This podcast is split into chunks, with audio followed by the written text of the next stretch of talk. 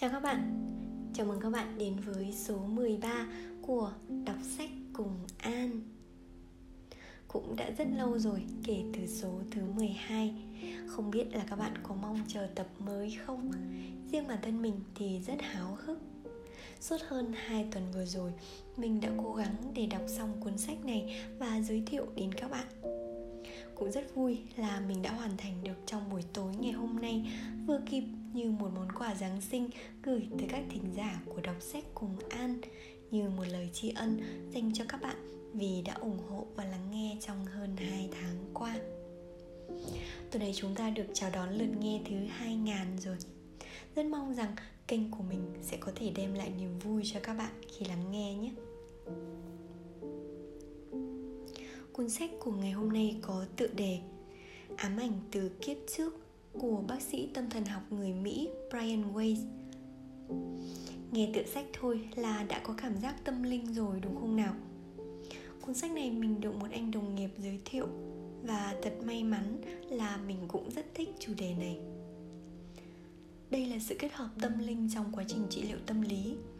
Cuốn sách kể về quá trình điều trị tâm lý cho một bệnh nhân. Bệnh nhân này tới gặp bác sĩ để điều trị chứng hồi hộp, những cơn hoảng hốt và chứng khiếp sợ. Mỗi ngày, cô cảm thấy tê liệt và khó khăn hơn về cảm xúc, bị khủng hoảng và trầm cảm rõ rệt. Trong quá trình điều trị, khi tìm hiểu về quá khứ của cô để tìm ra những nguyên nhân dẫn tới các triệu chứng đó, bác sĩ Brian Weiss đã dùng phương pháp thôi miên hồi quy và điều thú vị ở chỗ, bệnh nhân khi vào trạng thái xuất thần đã có thể trải nghiệm lại những kiếp sống trước đây của cô và đặc biệt hơn nữa là cô có thể trải qua cảm giác cận kề sinh tử và đi vào trạng thái trung gian khi phần tâm hồn rời khỏi thể xác, trú ngụ trong chiều không gian, trú ngụ trong chiều không gian đó trước khi tái sinh vào một kiếp sống mới. Nghe tới đây thì chắc hẳn đã có thính giả cảm thấy là nó khá là hoang tưởng và xa rời với thực tế rồi đúng không? Có điều những trải nghiệm này đều được bác sĩ ghi lại và có sự cân nhắc rất cẩn thận trước khi giới thiệu tới độc giả. Bởi thực tế là có những kiến thức mà bệnh nhân nói rất rành mạch, lưu loát, trong khi ở thực tế cô không hề biết về lĩnh vực đó hoặc những sự kiện lịch sử, nền văn hóa khi bác sĩ đối chiếu, miêu tả của hai bệnh nhân đều có sự trùng khớp. Có một câu chuyện nho nhỏ là khi mà bệnh nhân của chúng ta đến Ai Cập. Và trong quá trình khi mà nghe hướng dẫn viên giới thiệu về um, những cái nền văn hóa ở đây thì cô đã sửa được những cái lỗi sai của hướng dẫn viên trong sự ngạc nhiên của rất nhiều người và chính bản thân cô nữa. Bởi vì trước đấy thì cô không hề tìm hiểu về những cái kiến thức này và cô cũng không ngờ là mình có những cái kiến thức đấy ở trong đầu và phát ra một cách rất là đặc biệt như vậy. Thì uh,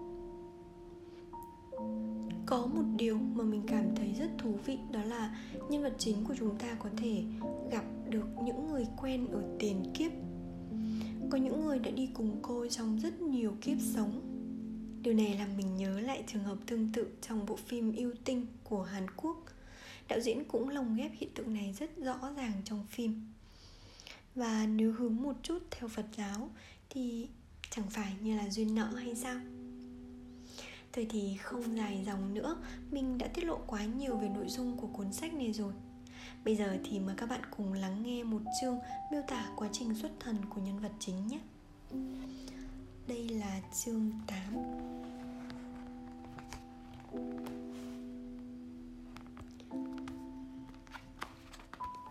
Ba tuần đã trôi qua trước khi đến buổi trị liệu tiếp theo của chúng tôi. Trong kỳ nghỉ của mình, nằm trên một bờ biển nhiệt đới. Tôi có thời gian và khoảng cách để ngẫm nghĩ những gì đã xảy đến với Catherine. Nhờ thôi miên để quay lại những kiếp sống trong quá khứ với những quan sát và giảng giải chi tiết các đối tượng, quá trình và sự kiện mà cô không có kiến thức về chúng trong trạng thái tỉnh thức bình thường của mình. Sự cải thiện các triệu chứng nhờ quá trình nhớ lại. Những cải thiện mà thậm chí liệu pháp tâm lý trị liệu thông thường không đạt được chút nào sau 18 tháng trị liệu đầu tiên. Những tiết lộ chính xác đến lạnh người trong trạng thái linh hồn sau khi chết, truyền tải những tri thức mà cô không thể tiếp cận được thi ca tâm linh và những bài học về những chiều kích không gian sau khi chết, về sự sống và sự chết, sinh và tái sinh do tâm linh các bậc thầy nói ra với sự thông thái và phong cách vượt xa khả năng của Catherine, thực sự có rất nhiều điều phải suy ngẫm.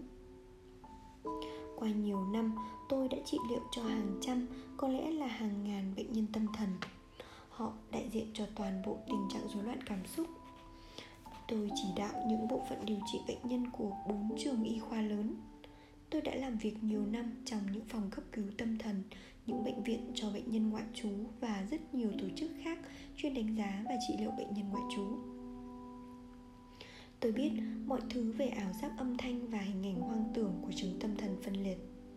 Tôi đã trị liệu cho rất nhiều bệnh nhân mắc hội chứng hành động bản năng và rối loạn nhân cách phân ly, kể cả phân, kể cả phân lập nhân cách hay đa nhân cách tôi từng là giáo viên hướng nghiệp của tổ chức về lạm dụng rượu và ma túy thuộc Viện Nghiên cứu Quốc gia về lạm dụng rượu và ma túy NIDA và tôi cũng rất quen thuộc với sắc thái của những tác động do ma túy gây ra trên não. Catherine không hề mắc phải triệu chứng hay hội chứng nào đã nêu. Những gì đã xảy ra không phải là biểu hiện của bệnh tâm thần. Cô ấy không bị tâm thần, vượt ngoài khả năng xúc chạm với hiện thực và không bao giờ bị ảo giác, thấy hay nghe những thứ không thực hay hoang tưởng, niềm tin sai lầm. Cô ấy không dùng ma túy và cũng không rối loạn nhân cách dạng chống đối xã hội. Cô không có nhân cách cuồng loạn và cũng không có xu hướng phân ly. Tóm lại nói chung cô ấy biết những gì mình làm và mình nghĩ không rơi vào tình trạng lái tự động và cũng chưa bao giờ có bất kỳ triệu chứng phân liệt hay đa nhân cách nào. Những gì cô ấy tạo ra thường vượt ngoài khả năng ý thức của cô cả về hình thức lẫn nội dung. Một số trong đó, đặc biệt siêu linh như những gì liên quan đến các sự kiện và sự kiện về quá khứ của tôi. Ví dụ, tri thức về cha tôi và con trai tôi, cũng như về quá khứ của cô ấy cô ấy có những tri thức mà bản thân chưa bao giờ được tiếp cận hay tích lũy trong kiếp sống hiện tại. Tri thức cũng như toàn bộ trải nghiệm này hoàn toàn xa lạ với văn hóa và môi trường trưởng thành của cô ấy, cũng như trái ngược với rất nhiều đức tin của cô. Catherine là một người lương thiện và tương đối đơn giản. Cô không phải là một học giả và cũng không thể sáng chế ra các sự kiện, chi tiết các sự kiện lịch sử, những mô tả và thi ca đã được trình. Những mô tả và thi ca đã được trình bày thông qua cô. Là một bác sĩ tâm lý, một nhà khoa học, tôi chắc chắn rằng những thứ này có nguồn gốc từ đâu đó trong vô thức của cô. Nó có thực và vượt ngoài mọi nghi ngờ, thậm chí nếu catherine là một diễn viên tài năng thì cũng không thể sáng tạo nên những gì đã xảy ra những tri thức đó quá sức đặc biệt và quá sức chính xác, vượt xa khả năng của cô. Tôi cứ chăn trở về mục đích trị liệu của việc khám phá quá khứ của catherine. Kể từ lúc chúng tôi tình cờ rơi vào thế giới mới này, sự thuyên giảm của cô ấy cực kỳ nhanh mà không cần bất kỳ thứ thuốc men nào. Thế giới này có một số sức mạnh chữa trị và sức mạnh này rõ ràng là hiệu quả hơn nhiều so với các liệu pháp truyền thống của y tế hiện đại sức mạnh này bao gồm cả việc nhớ và sống lại không chỉ những sự kiện gây chấn thương quan trọng, mà cả những tổn thương hàng ngày trên cơ thể, trí óc và bản ngã của chúng ta. Trong những câu hỏi của mình, khi chúng tôi cùng duyệt qua những kiếp sống, tôi thường tìm kiếm kiểu mẫu của những tổn thương này. Những kiểu mẫu dạng như cảm xúc lâu dài hay sự lạm dụng thực thể, nghèo khổ và chết đói, bệnh hoạn và khuyết tật sự ngược đãi và thành kiến dai dẳng, thất bại liên miên và những thứ tương tự. Tôi cũng luôn để mắt tìm kiếm những bi kịch đau xót hơn như kinh nghiệm chết đau đớn, hiếp dâm, thảm họa hay bất kỳ sự kiện kinh hoàng nào khác có khả năng ghi khắc một dấu ấn vĩnh viễn. Kỹ thuật này cũng giống như xem xét lại tuổi thơ trong trị liệu truyền thống, ngoại trừ một điều rằng trong khung thời gian là vài ngàn năm, chứ không phải 90 15 năm như lệ thường. Vì thế, câu hỏi của tôi thường trực tiếp hơn và có tính dẫn dắt hơn trong trị liệu truyền thống. Thế nhưng, thành công của các khai thác phi chính thống này thì không có gì phải nghi ngờ. Cô ấy và những người khác mà tôi trị liệu sau này bằng cách hồi tưởng nhờ thôi miên hồi quy đã được chữa lành với tốc độ đáng kinh ngạc nhưng liệu có cách giải thích nào khác cho trí nhớ về kiếp trước của Catherine không? Liệu trí nhớ này có được chứa trong gen của cô ấy không? Khả năng này thật ra, khả năng này thật xa vời về mặt khoa học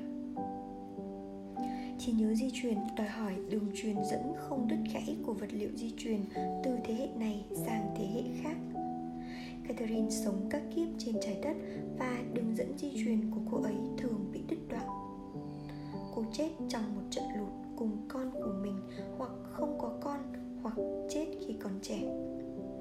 Vật liệu di truyền của cô kết thúc và không hề được truyền lại. Đã vậy, tình trạng sống lại của cô sau khi chết và trạng thái tâm linh trung gian thì sao? Không có thân thể và chắc chắn không có vật liệu di truyền. Thế nhưng trí nhớ của cô vẫn được giữ liên tục.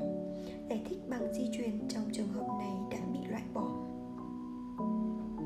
vậy ý tưởng của dung về vô thức tập thể thì sao? Liệu bằng cách nào đó có thể khai thác được kho chứa toàn bộ ký ức và kinh nghiệm của loài người hay không? Liệu bằng cách nào đó có thể khai thác được kho chứa toàn bộ ký ức và kinh nghiệm loài người này không? Những nền văn hóa đa dạng thường có những biểu tượng tương tự nhau, ngay cả trong những giấc mơ. Theo chung vô thức tập thể không phải là thu hoạch của cá nhân, mà là sự thừa hưởng theo cách nào đó nhờ cấu trúc não. Nó bao gồm cả động lực và hình ảnh làm nảy sinh một sự bắt đầu hoàn toàn mới trong từng nền văn hóa mà không phụ thuộc vào truyền thống hay phổ biến lịch sử. Tôi nghĩ ký ức của catherine quá đặc biệt nên không thể giải thích theo quan niệm của dung cô không cho thấy bất kỳ biểu tượng và hình ảnh hay động lực phổ quát nào. Cô ấy kết nối những mô tả chi tiết về con người và nơi trốn cụ thể. Trong khi đó quan niệm của Dung dường như quá mơ hồ. Hơn nữa vẫn còn phải xét đến trạng thái trung gian xét mọi lẽ sự đầu thai tỏ ra hợp lý nhất. Mình giải thích một chút là ở đây tác giả có nhắc tới Dung tức là ờ, uh, Cạc Dung là một nhà tâm lý mà trong các số trước thì mình đã giới thiệu tới các bạn về ừ, mô hình xoắn động học của bác sĩ tâm lý Vũ Phi Yên thì khởi đầu của cái khái niệm về mô hình xoắn động là từ Gạch Dung. Mình đọc tiếp nhé. Tri thức của Catherine không chỉ chi tiết và cụ thể mà còn vượt ngoài khả năng ý thức của cô. Cô biết những điều không thể chỉ nhờ lượm lặt trong một cuốn sách rồi sau đó tạm thời quên đi. Tri thức của cô không thể thu thập lúc thơ ấu và bị đè nén, đẩy khỏi ý thức rồi còn những bậc thầy và thông điệp của họ thì sao chúng phát ra từ catherine nhưng không phải của catherine sự thông thái của họ cũng thể hiện trong ký ức về các kiếp sống của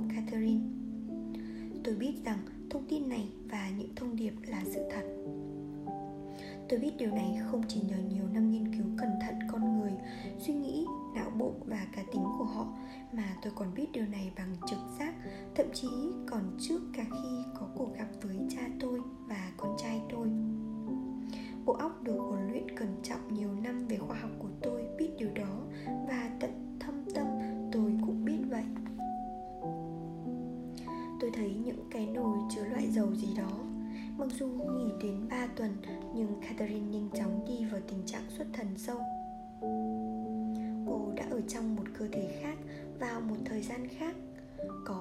Có những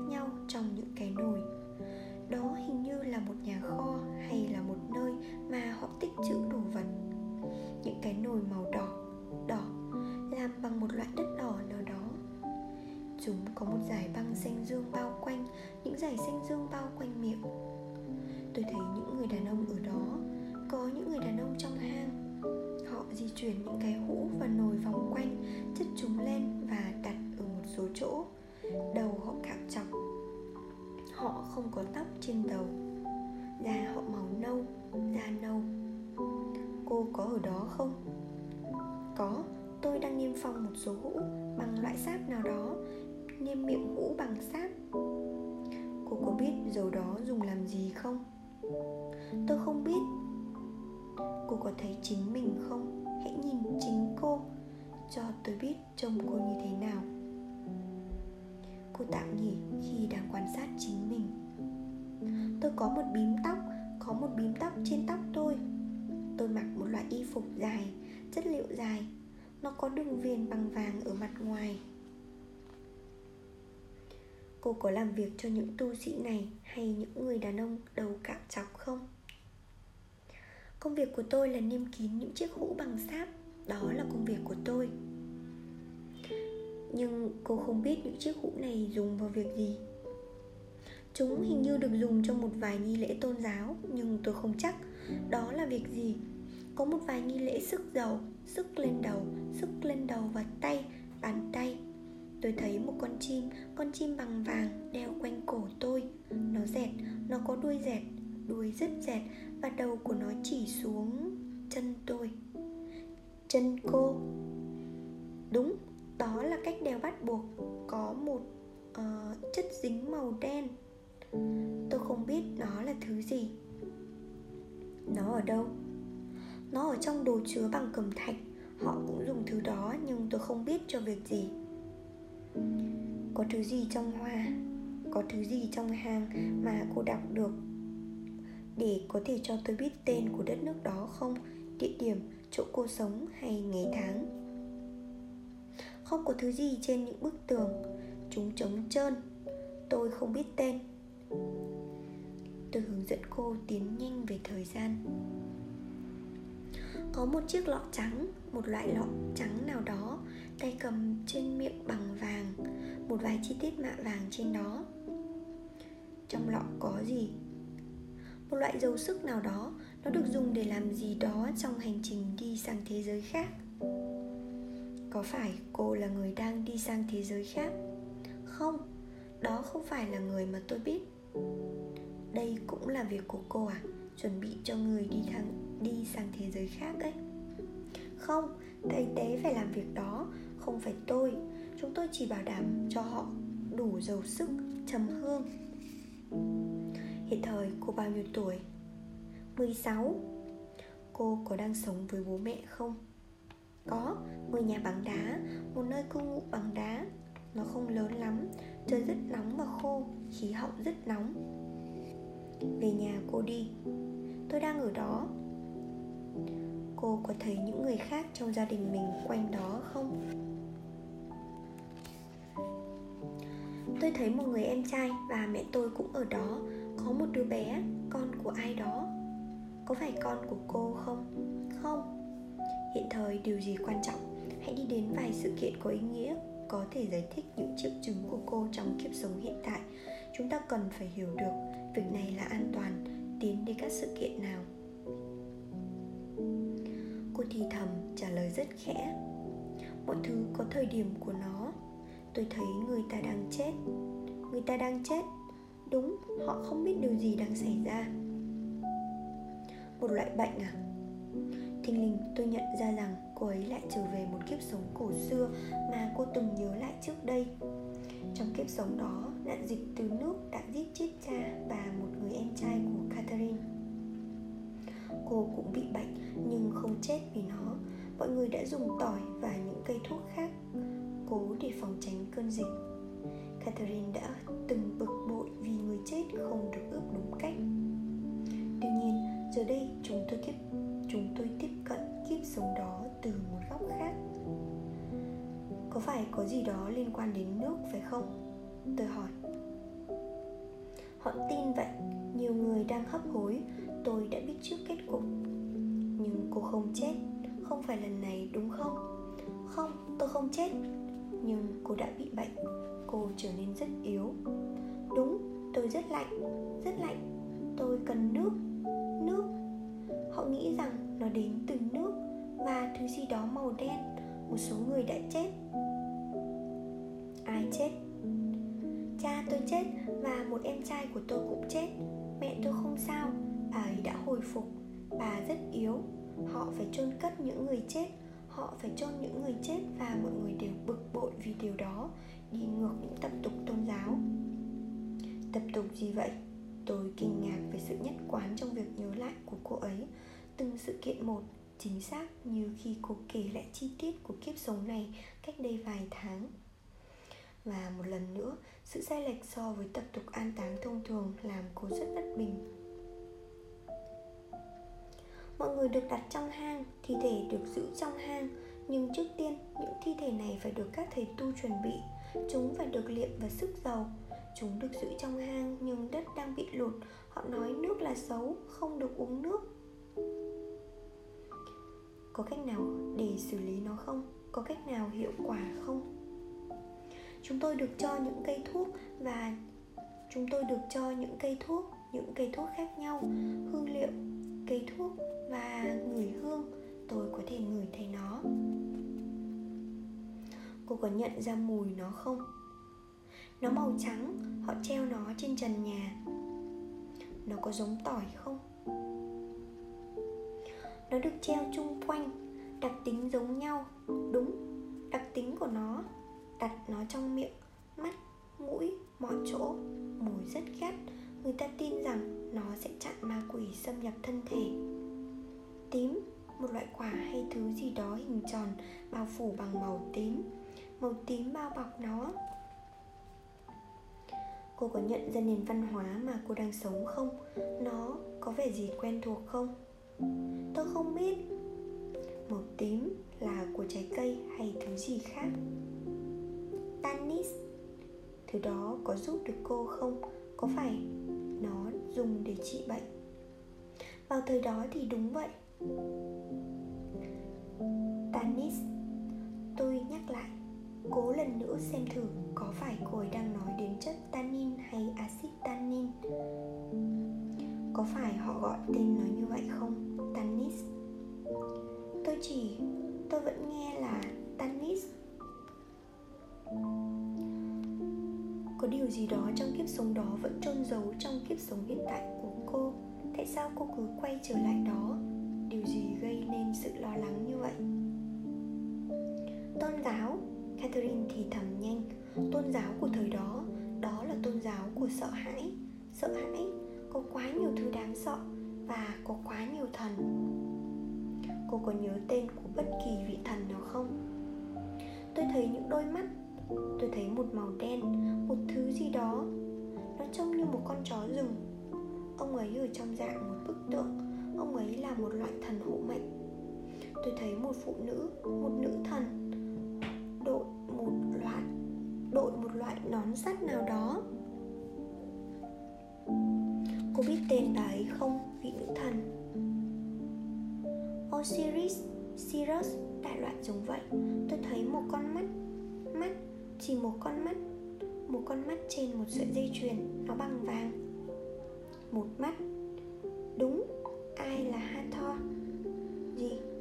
Hathor, đó là ai? Tôi chưa từng nghe đến hathor, dù tôi biết rằng orisis nếu phát âm chính xác là chồng và là anh trai của isis, một vị thần quan trọng của ai cập. Sau này tôi mới biết hathor là nữ thần của ai cập, cai quản tình yêu, sự vui vẻ và hân hoan. Đó có phải là một trong các vị thần không? Tôi hỏi. Hathor hathor rồi một khoảng lặng dài. Chim. Ông ấy. Dẹt dẹt. Một con vượng hoàng cô ấy lại im lặng. Hãy tiến nhanh về thời gian đến ngày cuối cùng của cô ở kiếp sống ấy. Đến ngày cuối cùng của cô, nhưng ở thời điểm trước khi chết, nói cho tôi biết cô nhìn thấy gì. Cô trả lời bằng giọng thì thầm rất nhẹ. Tôi thấy người và những tòa nhà. Tôi thấy những đôi dép có quai hậu những đôi dép có một tấm áo thầy tu bằng vải thô, một tấm áo bằng vải thô xảy ra chuyện gì, hãy tìm đến thời điểm cô đang hấp hối. Chuyện gì xảy đến với cô cô thấy điều gì?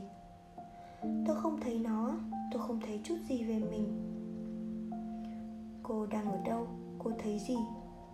Không có gì, chỉ có bóng tối. Tôi thấy ánh sáng, muôn dáng ấm áp.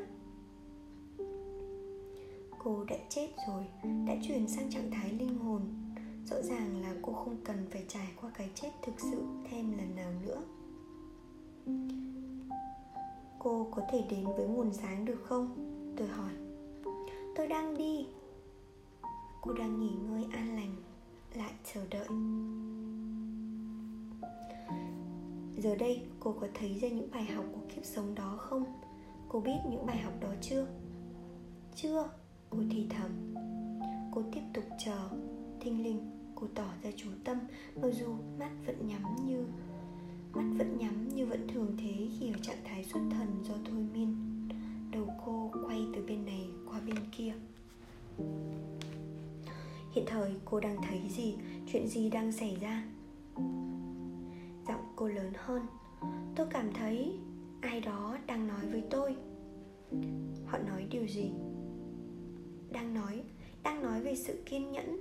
Con người phải có sự kiên nhẫn. Vâng hãy tiếp tục câu trả lời đến từ bậc thầy thi ca. Kiên nhẫn và chờ đúng thời điểm, mọi thứ đến khi nó đến. Một kiếp sống không thể gấp gáp, không thể diễn ra theo lịch trình mà rất nhiều người muốn nó phải diễn ra. Chúng ta phải chấp nhận những gì đến với chúng ta ở một thời điểm nào đó và không thể đòi hỏi nhiều hơn thế. Nhưng kiếp sống là bất tận, vì thế chúng ta không bao giờ chết chúng ta cũng không bao giờ thực sự được sinh ra. Chúng ta chỉ trải qua những giai đoạn khác nhau, không có kết thúc. Con người có nhiều chiều kích, nhưng thời gian không phải như chúng ta vẫn thường thấy về thời gian, mà chính là ở những bài học mà chúng ta học được. Một khoảng lặng kéo dài vị thầy thi ca tiếp tục. Mọi chuyện sẽ rõ ràng với ông khi đến đúng thời điểm nhưng ông phải có cơ hội để hiểu hết tri thức mà ta trao cho ông. Catherine im lặng. Có thứ gì tôi nên học thêm không? Tôi hỏi. Họ đi rồi. Cô nhẹ thì thầm. Tôi không nghe thấy bất kỳ ai nữa.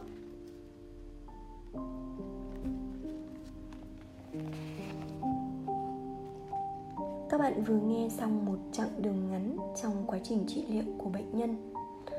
Qua những phiên trị liệu như vậy thì bác sĩ có thể hiểu phần nào những nguyên nhân gây ra triệu chứng và điều bất ngờ là bệnh tình của cô gái đã thuyên giảm rất đáng kể chỉ trong thời gian ngắn. Tiếp ngay sau đây thì ờ, mình sẽ đọc cái phần kết của cuốn sách nhé. Chương thứ 16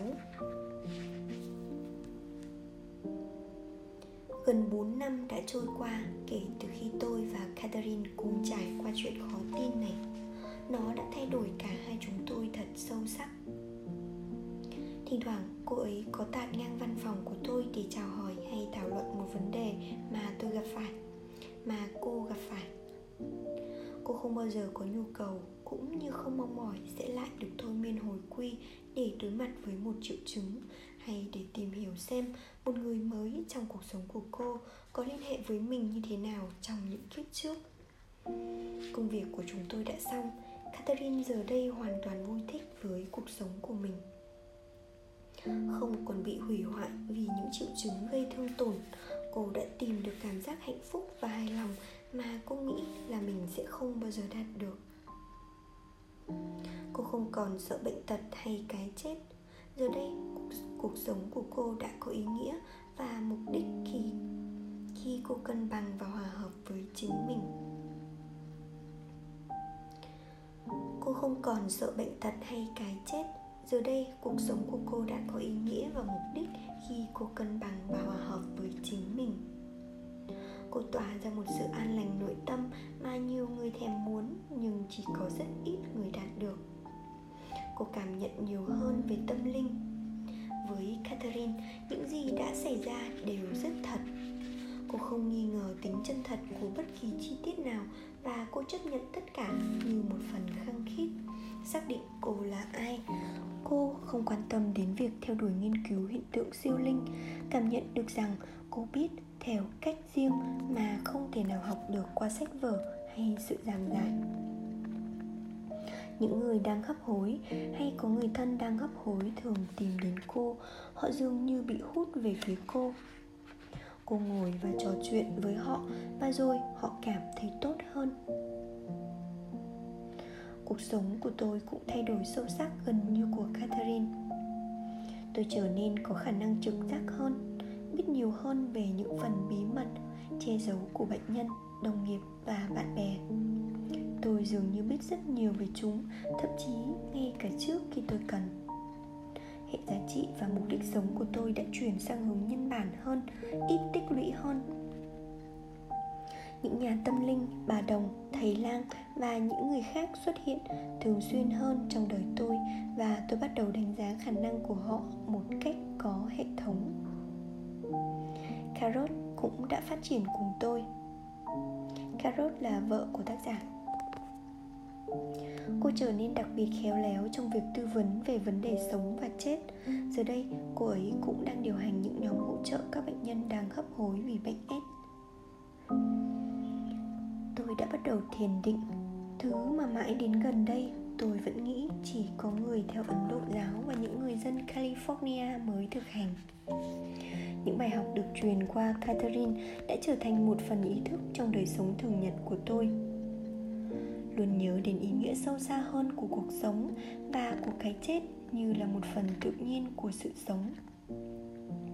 Tôi trở nên kiên nhẫn hơn, thông cảm hơn, thương yêu hơn tôi cũng cảm thấy có trách nhiệm hơn với những hành động của mình, dù tiêu cực hay cao quý.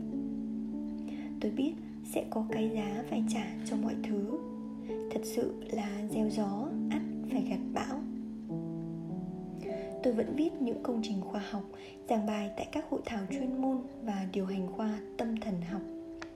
Nhưng giờ đây, tôi đứng trong cả hai thế giới thế giới hiện tượng của năm giác quan trình hiện qua những cơ thể cũng như nhu cầu vật chất của chúng ta và thế giới kỳ diệu hơn của không gian phi vật chất, trình hiện bằng tâm hồn và linh hồn của chúng ta.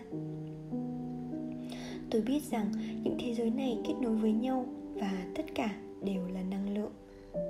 Tuy nhiên, dường như chúng lại rất cách biệt nhau công việc của tôi là kết nối những thế giới này thực hiện những tài liệu cẩn trọng và khoa học về tính thống nhất của những thế giới đó gia đình tôi cũng được thịnh vượng Carrot và Ami trở nên có khả năng siêu nhiên hơn thông thường và chúng tôi vui vẻ khuyến khích phát triển hơn nữa những kỹ năng này. Jordan đã trở thành một cậu thiếu niên mạnh mẽ và có tư chất hấp dẫn, một nhà lãnh đạo bẩm sinh. Cuối cùng, tôi trở nên ít cứng nhắc hơn và thỉnh thoảng cũng có những giấc mơ bất thường. Trong suốt vài tháng sau phiên trị liệu cuối cùng của Catherine, một khuynh hướng kỳ dị bắt đầu xuất hiện trong giấc ngủ của tôi. Thỉnh thoảng, tôi có một giấc mơ sống động. Trong đó, tôi hoặc là đang lắng nghe một bài giảng hoặc đang đặt những câu hỏi cho giảng viên tên của thầy giáo trong giấc mơ là philo lúc tỉnh lại. Đôi lúc tôi nhớ một vài nội dung đã được thảo luận nên ghi lại vắn tắt. Tôi cũng đưa vào đây vài ví dụ. Đầu tiên là một bài giảng và tôi nhận ra ảnh hưởng trong thông điệp của các bậc thầy.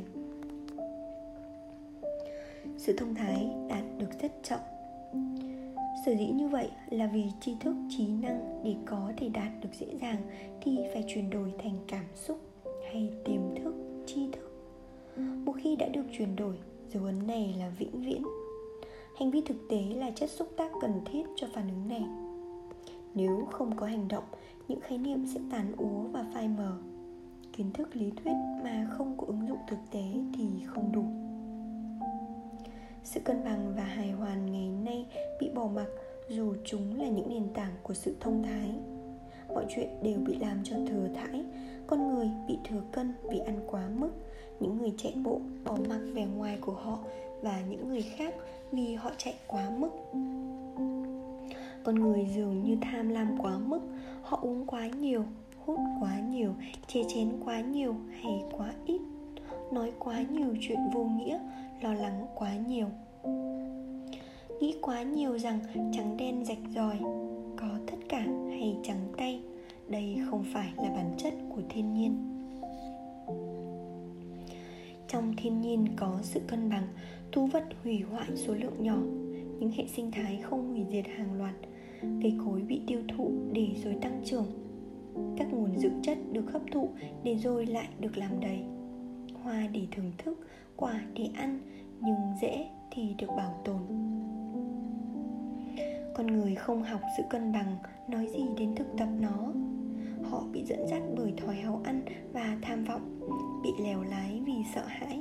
Theo hướng này thì cuối cùng họ sẽ tự hủy diệt. Nhưng thiên nhiên sẽ sống còn, ít nhất là thực vật sẽ còn. Hạnh phúc thật sự có gốc rễ trong sự giản dị. Khuynh hướng thừa mứa trong suy nghĩ và hành động, và hành động đã làm hao mòn hạnh phúc. Sự thừa mứa làm vẩn đục những giá trị căn bản. Những người mộ đạo nói với chúng ta rằng phúc đến từ việc làm cho trái tim mình tràn ngập tình yêu, đến từ đức tin và hy vọng, đến từ sự thực hành lòng khoan dung và lan tỏa tình nhân ái. Họ hoàn toàn đúng. Với những thái độ này, sự cân bằng và hài hòa thường sẽ thể hiện. Đây là trạng thái hiện tiền tập hợp. Trong những ngày này, chúng là một trạng thái đã chuyển biến của tâm thức dường như con người không ở trong trạng thái tự nhiên của họ khi ở trên trái đất, họ phải đạt đến trạng thái chuyển biến để có thể đổ đầy chính mình bằng tình yêu và lòng khoan dung cũng như sự giản dị. Để cảm nhận sự tinh khiết để chính mình rũ sạch nỗi sợ kinh niên. Làm sao để một người có thể đạt đến trạng thái chuyển biến, một hệ giá trị khác? Và một khi đã đạt đến, làm thế nào để duy trì? Câu trả lời có vẻ rất đơn giản. Đó là mẫu số chung cho mọi tôn giáo. Con người là bất tử và những gì chúng ta hiện đang làm là đang học những bài học của mình. Tất cả chúng ta đều ở trong trường học. Mọi chuyện hết sức đơn giản nếu bạn có thể tin vào sự bất tử nếu một phần của con người là bất diệt và có rất nhiều chứng cứ cũng như lịch sử cho thấy như thế, vậy tại sao chúng ta đang làm những điều tồi tệ đến vậy cho chính mình? Tại sao chúng ta dẫm lên hay vượt qua những người khác vì cái được cá nhân trong khi thực ra chúng ta đang trượt mất bài học của chính mình? Cuối cùng, tất cả chúng ta dường như sẽ đi đến cùng một nơi, dù với những tốc độ khác nhau không ai vĩ đại hơn ai. Hãy suy xét những bài học này. Về mặt trí tuệ thì những câu trả lời vẫn luôn có sẵn ở đó, nhưng chúng cần phải được thể, nhưng chúng cần phải được hiện thực hóa bằng sự trải nghiệm để làm cho tiềm thức in dấu vĩnh viễn bằng cách cảm xúc hóa và thực hành khái niệm này. Đó là chìa khóa. Ký ức hóa ở trường chủ nhật vẫn chưa đủ tốt ủng hộ bằng miệng mà không hành động thì chẳng có chút giá trị gì. Thật dễ dàng để đọc hay để nói về tình yêu và lòng khoan dung cũng như đức tin.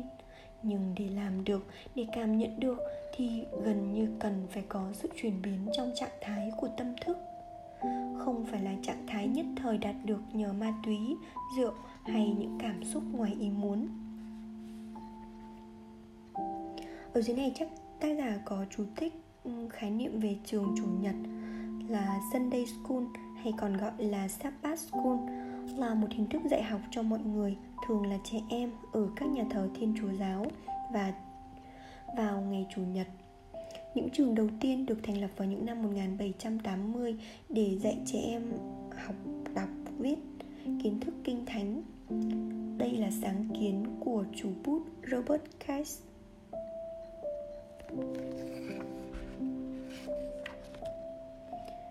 Trạng thái lâu bền này đạt được nhờ tri thức và sự hiểu biết. Nó được duy trì nhờ những hành vi vật lý bằng hành động và việc làm bằng thực tập.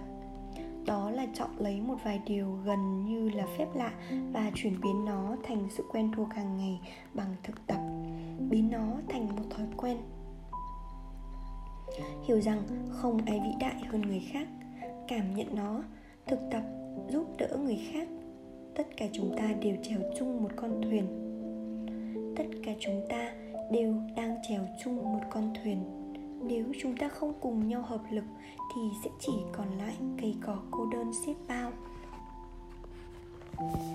Một đêm khác, trong một giấc mơ khác, tôi đang đặt câu hỏi, tại sao người ta lại bảo rằng tất cả đều bình đẳng? Thế mà những sự trái ngược hiển nhiên đang tát vào mặt chúng ta bất bình đẳng về đạo đức, sự điều độ, tài chính, quyền lợi, khả năng và tài năng, trí tuệ, năng lực toán học, vô số những thứ khác. Câu trả lời là một phép ẩn dụ. Điều đó cũng giống như một viên kim cương lớn có thể tìm thấy trong từng con người. Hãy tưởng tượng một viên kim cương bao cao 3 tấc viên kim cương có một ngàn mặt cắt, nhưng những mặt này đang bị phủi bụi bẩn và nhựa đường. Công việc của linh hồn là chùi sạch từng mặt này cho đến khi bề mặt của nó sáng bóng, đến mức có thể phản chiếu màu sắc của cầu vồng. Giờ đây, một vài người đã lau sạch nhiều mặt, làm ánh lên nhiều tia sáng. Những người khác chỉ mới tìm cách lau sạch vài mặt cắt, họ không thể lấp lánh bằng. Tuy nhiên dưới bụi bẩn, bên trong ngực của anh ấy hay cô ấy. Mỗi người đều sở hữu một viên kim cương rực rỡ, có một ngàn mặt cắt lạnh, có một ngàn mặt cắt lấp lánh. Viên kim cương hoàn hảo, chẳng chút tí vết. Sự khác biệt duy nhất giữa con người là số mặt được lau sạch. Nhưng tất cả các viên kim cương là như nhau và mỗi viên đều hoàn hảo khi tất cả các mặt được lau sạch và từ đó tỏa ra phủ ánh sáng, viên kim cương trở về với năng lượng tinh khiết vốn là nguồn gốc của nó. Ánh sáng được duy trì dường như quá trình dùng để chế tác kim cương được giải phóng. Mọi áp lực được giải tỏa, năng lượng tinh khiết tỏa ra trong cầu vồng ánh sáng và ánh sáng sở hữu ý thức và tri thức. Và tất cả kim cương đều hoàn hảo thỉnh thoảng, những câu hỏi thì phức tạp, nhưng câu trả lời lại đơn giản. Tôi phải làm gì? Tôi hỏi trong một giấc mơ. Tôi biết là tôi có thể xử lý và chữa lành những người đau đớn. Họ đến gặp tôi với số lượng nhiều hơn khả năng xử lý của tôi. Tôi rất mệt mỏi.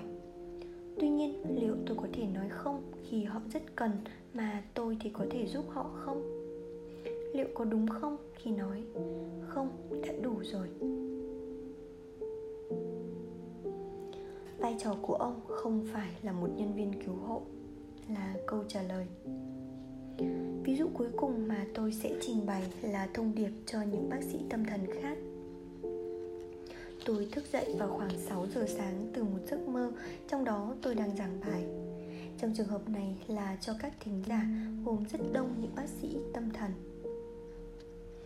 trong trào lưu ồ ạt, y khoa hóa ngành tâm thần học, điều quan trọng là chúng ta không được từ bỏ truyền thống giảng dạy nghề nghiệp của chúng ta, mặc dù đôi lúc mơ hồ. Chúng ta là những người vẫn phải trò chuyện với bệnh nhân của mình, kiên nhẫn và cảm thông. Chúng ta vẫn dành thời gian để làm việc này. Chúng ta cổ vũ cho sự hiểu biết ý niệm bệnh tật, chữa lành bằng sự hiểu biết và ảnh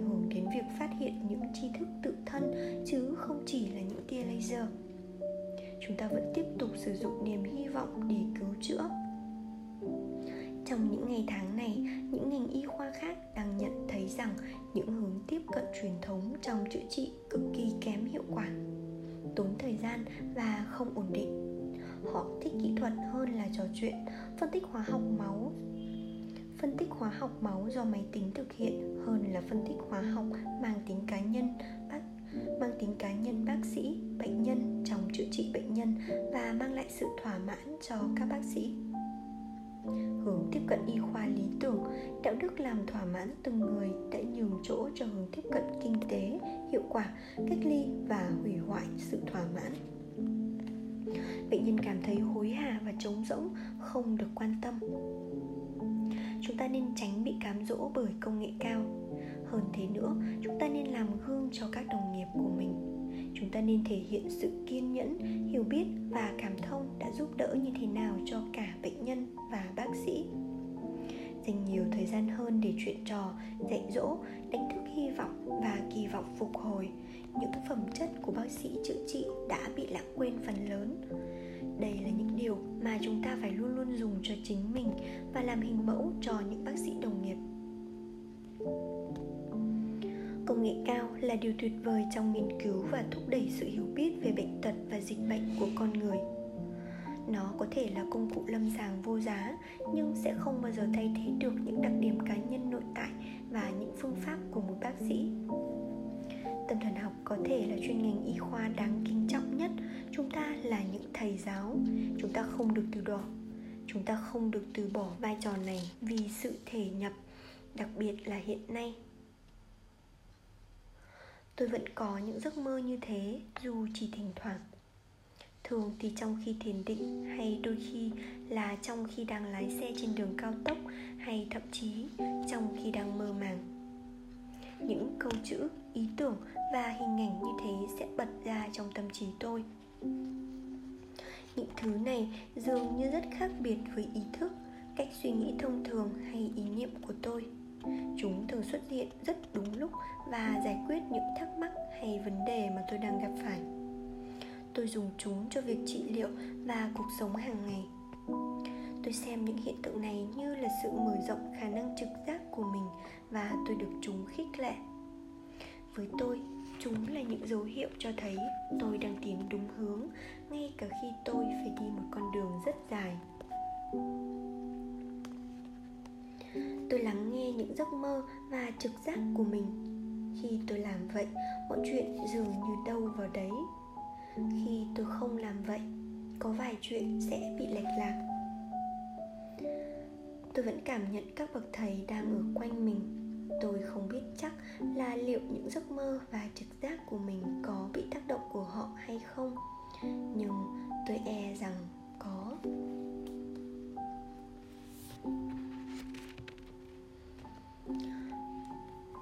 Các bạn vừa nghe xong một vài trích đoạn trong cuốn sách ám ảnh từ kiếp trước của tác giả Brian Weiss.